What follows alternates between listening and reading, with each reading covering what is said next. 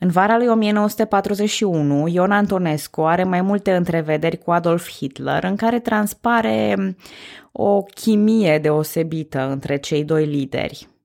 Antonescu, veteran decorat al primului război mondial, îi era pe plac lui Hitler din punct de vedere militar, iar acum rezervele din punct de vedere ideologic încep și ele să dispară. Istoricul american Gerhard Weinberg spune că Hitler chiar a stat să asculte tiradele lui Antonescu despre istoria glorioasă a României, despre curajul ei și despre maghiarii aceia perfizi care, vezi, Doamne, îi stau în cale. Lucru cât se poate de ciudat, deoarece Hitler era de obicei emițătorul tiradelor, nu ascultătorul lor.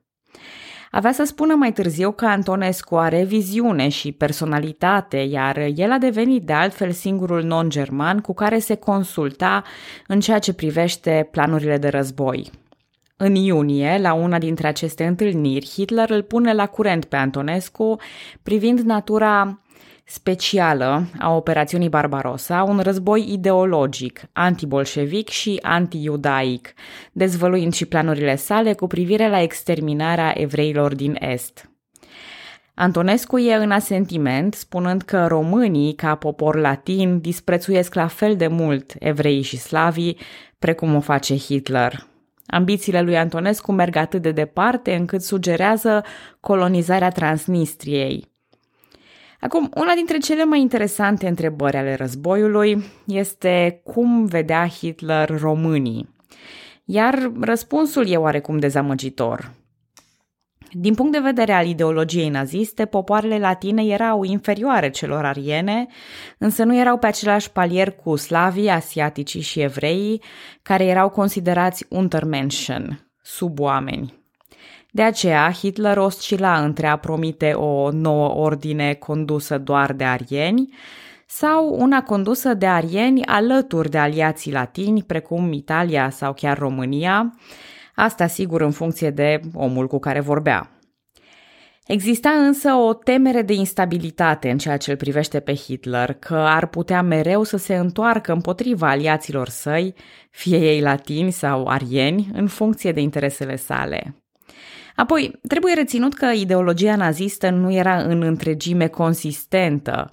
Japonezii, ca aliații ai Axei, au primit statutul de arieni onorifici. La fel și șoferul lui Hitler, care avea origini evreiești. Ba chiar soția lui Franz Lehar, evreică pură, convertită la catolicism, a fost declarată ariană onorifică deoarece lui Hitler îi plăcea muzica scrisă de Lehar. Așadar, viziunea lui Hitler despre români ca rasă e un subiect în care nu are prea mult sens să scormonim. Cert este că atât Hitler cât și Antonescu găsesc puncte ideologice rasiale comune. Iar eu aș adăuga că ambii declară toate aceste lucruri din oportunism militar. Oricum ar fi, aici contează două lucruri. Primul e încrederea lui Hitler pentru Ion Antonescu, pe care îl cooptează astfel în operațiunea Barbarossa, reușind să scoată România din neutralitate în anul 1941. Asta e important pentru povestea noastră. Al doilea lucru care contează e că, din fericire, nu am aflat niciodată ce s-ar fi întâmplat cu românii în noua ordine. Bună, numele meu este Călina și în acest episod din podcastul Istoria României vorbesc despre operațiunea Barbarossa, prin care Germania nazistă ataca Uniunea Sovietică, alături de operațiunea subordonată numită München, prin care România eliberează Basarabia și Bucovina de Nord. Efectivele armatei germane pe pământ românesc au crescut drastic la începutul lui 1941, când România a fost folosită ca bază militară pentru invazia Iugoslaviei și a Greciei. Aceste țări au fost capturate în pregătire pentru operațiunile din vară. Așadar, în iunie 1941, o coaliție condusă de Germania, alături de România, Ungaria, Finlanda, Slovacia, Italia și Croația, atacă Uniunea Sovietică. Pe 18 iunie, Antonescu le-a dat instrucțiuni generalilor săi cu privire la așa zisa curățire a terenului, o operațiune pe care armata română trebuia să o desfășoare în Basarabia și în Bucovina de Nord, împotriva evreilor de acolo. Ideologic, războiul a fost declarat a fi o luptă sfântă a drepturilor strămoșești și a bisericii împotriva dușmanilor bolșevici. Un război de eliberare a românilor din zonele ocupate. În ordinul de zi către armată, dat în 21 iunie 1941, Antonescu nu ratează ocazia să facă și un pic de pupincurism, numind Wehrmachtul, citez, cea mai puternică și glorioasă armată a lumii, arătând câtă onoare ne face prezența aliaților germani. Același ordin de zi conține celebrele cuvinte Ostaș, vă ordon, treceți prutul. Cuvintele întregului ordin au fost alese pentru a fi pe placul armatei și a opiniei publice care își doreau recuperarea Basarabiei și Bucovinei. În acel moment, românii erau, în marea lor majoritate, de partea lui Antonescu și a operațiunii de eliberare a unor teritorii percepute ca fiind ale noastre. Istoria acestui ordin celebru e ceva mai puțin glorioasă, deoarece la acea dată Antonescu practic nu mai era la conducerea trupelor sale. Comanda fusese deja preluată de generalul colonel Eugen Ritten von Schobert, subordonat grupului de armate sud, condus la rândul lui de general feldmareșal Gerd von Rundstedt.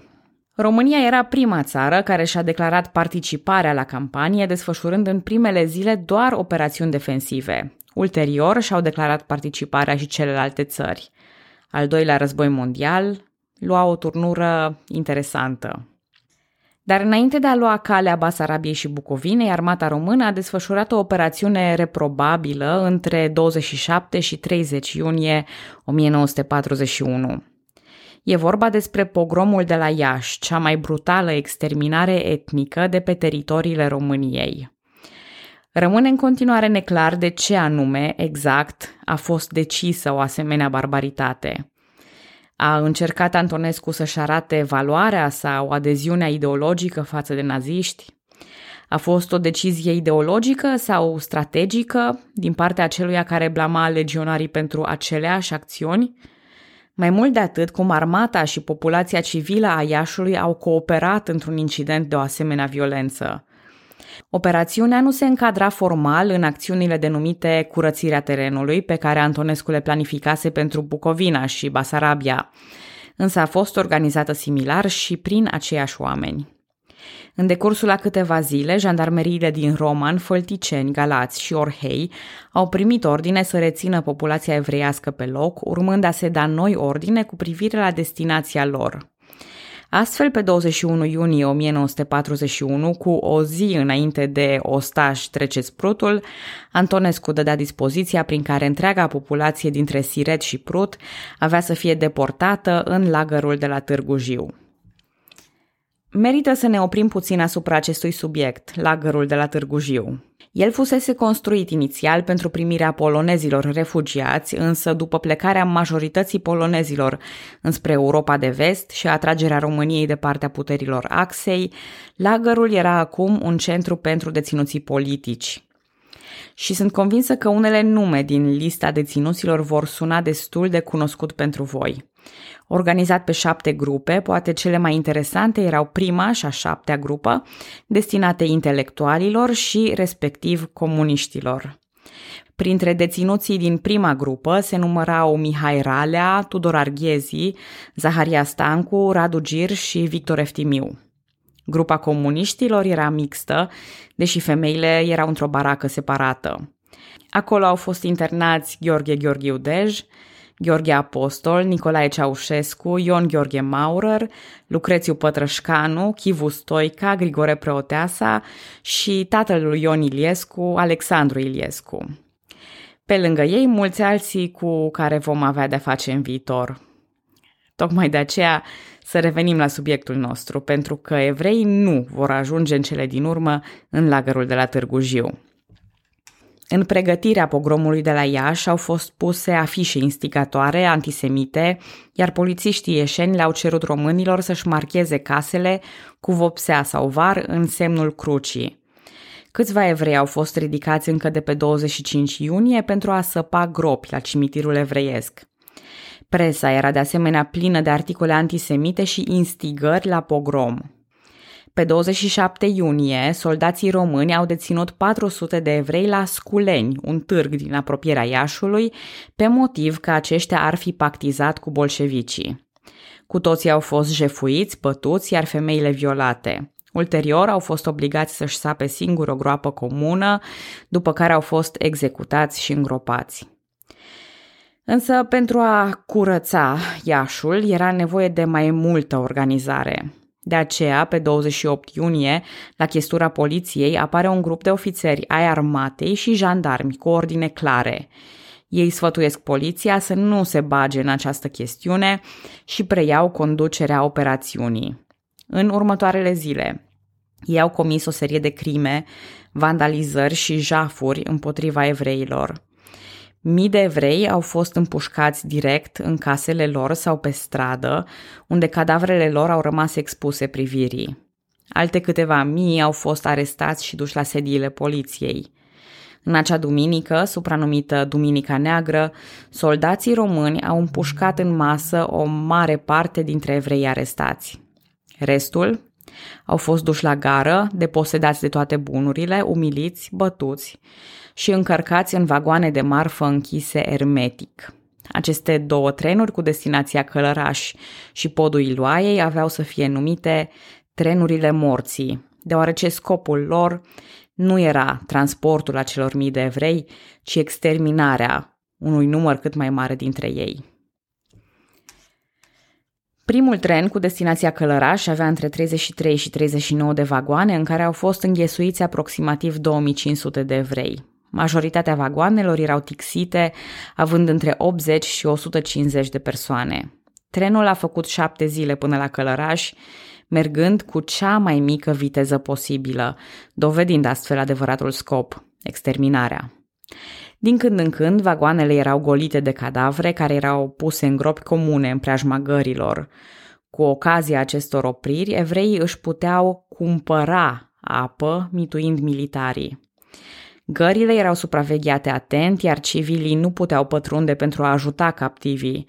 O excepție a fost în gara Roman, unde președinta Crucii Roșii de acolo, Viorica Agarici, a reușit să salveze câteva vieți. Ea a fost apoi omagiată de Israel cu cetățenia de onoare și titlul de drept între popoare. Când acest tren a ajuns la Călăraș, doar o mie de evrei mai erau în viață. Au fost puși la muncă într-un lagăr improvizat, iar o lună mai târziu, 980 dintre ei au fost duși cu trenul înapoi la Iași. Ceilalți 20 muriseră în lagăr. Al doilea tren al morții, ceva mai redus, număra doar 18 vagoane și transporta aproape 2000 de evrei la podul Iloaiei. Deși distanța dintre Iași și podul Iloaiei era de 20 de kilometri, trenul a făcut 8 ore. Au supraviețuit doar 900 de evrei. Cadavrele au fost îngropate la comun în localitate. Numărul de victime raportat inițial în monitorul oficial cu privire la pogromul din Iași, la 1 iulie 1941, a fost de 500 așa ziși iudeo-comuniști, justificându-se de asemenea că aceștia ar fi tras focuri de armă asupra soldaților germani și români. Însă încă din timpul acela se cunoștea că numărul era mult mai mare. Ambasadorul german a raportat superiorilor săi 4.000 de victime. Rapoartele ulterioare vorbeau despre aproximativ 14.000. Raportul final al Comisiei Internaționale pentru Studierea Holocaustului în România dă numărul de 14.850 de evrei, adică aproximativ o treime din populația evreiască a Iașului. Cu siguranță cifrele acestea și atrocitățile despre care vorbesc vă sună incredibil E o parte extrem de neplăcută de studiat a istoriei noastre, însă una cât se poate de reală. De altfel, pogromul din Iași fusese doar încălzirea lui Antonescu, care avea să procedeze în mod similar cu evrei din Basarabia și Bucovina de Nord atunci când armata română le va recaptura. Și nu vă învinovățesc pentru că mi-ar fi plăcut și mie să vorbesc despre altceva sau să vă spun o poveste frumoasă, conform căreia evrei din România ar fi fost feriți de Holocaust. Sau poate măcar aș fi putut să spun că nu armata română, că Wehrmachtul au fost autorii acestor atrocități.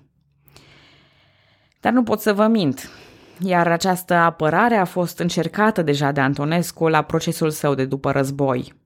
În timpul regimului Antonescu, rapoartele au fost falsificate pentru a arăta că armata germană ar fi planificat și executat masacrul din Iași. E drept, fără concursul germanilor, poate acesta nu s-ar fi întâmplat. Însă, fără îndoială, pogromul de la Iași a fost opera armatei române la ordinele guvernului român. Alături de armată au fost autoritățile române din Iași, jandarmeria, poliția orașului, dar și civili. Acesta e un alt aspect dureros. Forțele venite pentru a executa pogromul nu erau din zonă, nu cunoșteau pe nimeni și nu ar fi putut opera toate acele arestări fără concursul civililor. Asta nu vrea să spună că toți civilii români din Iași ar fi participat la pogrom, dar sunt documentate contribuțiile vecinilor evreilor, ale funcționarilor CFR, ale colegilor de muncă, a oamenilor de afaceri și a agenților sanitari. Civilii participau la pogrom indicând soldaților casele evreilor înstăriți. Jafurile erau făcute cot la cot, iar execuțiile rămâneau treaba armatei. Între 1945 și 1948 au fost judecate 57 de persoane pentru pogromul de la Iași, 8 din conducerea armatei, primarul orașului și prefectul județului Iași, 4 militari, 21 de civili și 22 de gardieni. Majoritatea au fost condamnați la 25 de ani de muncă silnică sau la închisoare pe viață. Unii dintre ei au fost amnistiați în 1950 și 1962 cu un val mai mare de amnistii. Ion Antonescu, ministrul Mihai Antonescu, generalul Constantin Vasiliu și fostul guvernator al Transnistriei, Gheorghe Alexianu, au fost condamnați la moarte și executați la Jilava în 1946. A fost oare de ajuns? E greu de spus. Între timp, majoritatea soldaților români urmau ordinul mult mai moral de a trece prutul. Primele capete de pod de peste Prut s-au făcut începând cu data de 2 iulie, armata întâmpinând rezistență din partea blindatelor sovietice. Pregătirile de artilerie fuseseră insuficiente, parțial din cauza lipsei muniției și parțial din cauza erorilor tactice prin care românii nu au păstrat suficient elementul surpriză. Alte trupe românești înaintează peste Siret. Prin lupte consecvente sunt ocupate Cernăuțiul și Hotinul. Pe lângă capturarea lor și a altor localități importante, frontul i-a avansat constant în primele zile de ofensivă, trupele românești forțând câteva retragere ale sovieticilor. Pe 8 iulie, sovieticii au contraatacat la Valea Bucovățului și la dealul Lepureni, fiind respinși cu pierderi mari ale armatei române. În ciuda presiunilor, armata română înaintează pe direcția Moșana-Soroca, cucerind localitatea Țiganca și reușind să țină un front destul de întins, în ciuda efectivelor insuficiente. Au loc mai multe fapte de eroism decorate. Alături de corpul german e ocupat orașul Bălți. După înaintarea dificilă, bătălia în sine de la Soroca e mai scurtă, iar românii ocupă și această localitate. La Lăpușna, românii mai forțează o retragere importantă a sovieticilor, capturând mai mulți prizonieri. Pe 12 iulie, înaintarea pe frontul central sudic intră în impas. La Tigheci, Lărguța, Rozești și Cociulia, corpul 14 sovietic, alături de o divizie de infanterie și având sprijinul artileriei și blindatelor, atacă trupele românești, reușind un baraj de 16 ore, în care menținerea liniei a fost foarte dificilă. Au fost atunci trimiși la luptă toți soldații disponibili, inclusiv rezervele și grupele de comandă. Luptele au fost extrem de violente. A fost și primul test mai serios al aviației române, care a bombardat pozițiile sovietice, distrugând cam 40% din efectivele sovieticilor. Atacurile armatei roșii au continuat și în următoarele zile, însă cu o intensitate mult mai mică. Armata a 12-a sovietică primind ordin de la generalul Kolonev Tiulenev să se replieze pe vechea frontieră. Acest ordin a fost însă retras de comandamentul general rus, care a cerut totuși recucerirea liniei Prutului. Prin urmare, armata română primește noi întăriri de peste Prut, iar în următoarele zile românii capturează Dubna, Orheiul, iar blindatele românești avansează pe șoseaua Orhei-Chișinău până la 8 km de capitală. Bătălia pentru Chișinău era încadrată în operațiunea ceva mai amplă a cuceririi masivului Cornești, o bază importantă pentru sovietici. În dimineața zilei de 16 iulie, temându-se că divizia blindate ar putea fi atacată în flanc și din spate, generalul Ioan Sion, comandantul său, o împarte în două grupări tactice și înaintează spre capitala Basarabiei. Blindatele românești intră în Chișinău fără suport de infanterie sau artilerie și lichidează rezistența sovietică din oraș. În timpul acestei înaintări, sub locotenentul Ștefan Marinescu înalță steagul românesc pe catedrala Sfânta Treime. Din păcate, sovieticii recurg la acte de sabotaj, reușind înainte de retragere să dinamiteze sau să incendieze câteva dintre principalele clădiri ale orașului. Capturarea Chișinăului, cu sau fără ruine, a fost însă foarte bine primită în România, unde opinia publică vedea acest război ca unul just, de eliberare și realipire a unor teritorii ce aparțin, în fapt, României. La acea dată se poate spune că războiul asta și era. Iuliu Maniu îi adresează atunci un memoriu lui Ion Antonescu prin care își exprimă bucuria. După cucerirea Cernăuțiului și a Chișinăului, cele două provincii ocupate de sovietici în 1940 erau acum considerate eliberate. Dar adesea, punctul de vedere al politicienilor nu corespunde cu acela al armatei. O frontieră politică, veche sau nouă, nu corespunde perfect unei bune linii de apărare. Asta înseamnă în context două lucruri. 1. O provincie nu e recapturată doar prin cucerirea capitalei ei. Mai e ceva de muncă până la avansarea liniilor de apărare pe o nouă frontieră, așadar înaintarea trupelor românești în Basarabia continuă pe parcursul următoarelor zile. 2. Înaintarea trupelor nu se face conform frontierelor politice, iar simultan cu eliberarea Basarabiei prin angajamentul față de Germania nazistă, armata română va continua, dincolo de Nistru, în ofensiva contra sovieticilor. Cu alte cuvinte, operațiunea München era aproape de finalizare, însă operațiunea mai mare, Barbarossa, era abia la început. După capturarea Chișinăului, comandamentul german decide reorganizarea trupelor și desființarea grupului de armate Ion Antonescu, trecând armatele române în subordine directă. Pe de altă parte, pentru a evita încercuirea, sovieticii decid retragerea din sudul Basarabiei. O parte dintre trupele române trec Nistrul chiar în acea zi. O altă parte vor avansa frontul prin alte puncte, prin cuceriri la Alexeni și Chirca, apoi înaintând spre est, fără prea mari incidente. Întâmpină oarece rezistență la răut, însă capturează fără mari probleme Cahul. La Tighina, starea proastă a drumurilor în urma unor ploi abundente provoacă mai multe dificultăți decât rezistența sovietică. Pe 21 iulie sunt capturate Chilia, Paradina, Isbrien și Vâlcov, după ce trupele române trec Dunărea. În 25 iulie, odată cu atingerea vechii frontiere, armata a patra lasă diviziile de grăniceri, o divizie de infanterie și una de cavalerie în urmă, pentru a finaliza curățirea sudului Basarabiei, după care continuă operațiunile dincolo de Nistru. Eu am spus deja că o parte din trupe trecuseră Nistrul imediat după cucerirea Chișinăului. Altele se pregăteau să o facă acum – Totuși, trebuie menționat că trecerea dincolo de Nistru a fost o decizie foarte controversată. Iuliu Maniu, Brătianu și alți lideri politici au protestat în ceea ce privește războiul de ofensivă dincolo de Nistru.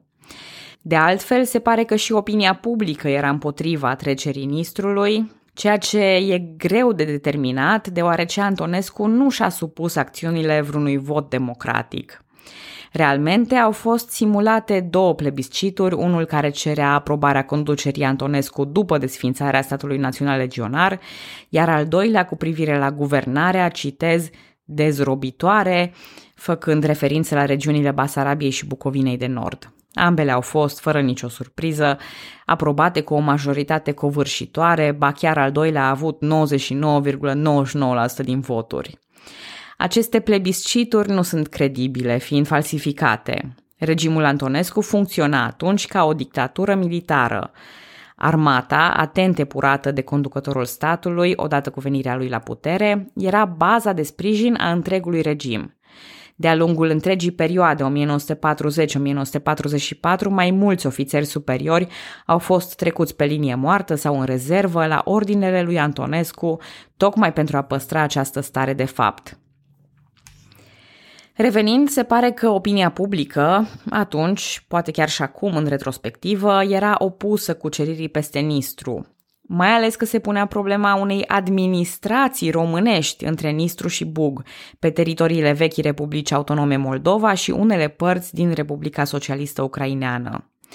Zona a fost numită atunci Transnistria, iar prin cooperarea cu naziștii, Antonescu a obținut dreptul de a așeza acolo o administrație românească. Acum, eu știu că am mai vorbit despre mitul războaielor defensive. Există încă acea idee conform căreia românii și-au apărat mereu vatra, dar n-au avut niciodată ambiții de cucerire ale unor zone în care românii erau minoritari. În cazul Transnistriei, ba da, exact despre asta este vorba. Sigur, merită dezbătut cât în parte și-au dorit românii aceasta și cât a fost ambiția lui Ion Antonescu. Oricum ar fi, deci cu sau fără sprijinul opiniei publice, această trecere peste Nistru și cucerirea Transnistriei sunt fapte care fac parte din istoria noastră. De asemenea, pe aceste teritorii s-au desfășurat în continuare atrocități la adresa comunităților evreiești. Și astea, din păcate, sunt fapte care fac parte din istoria noastră.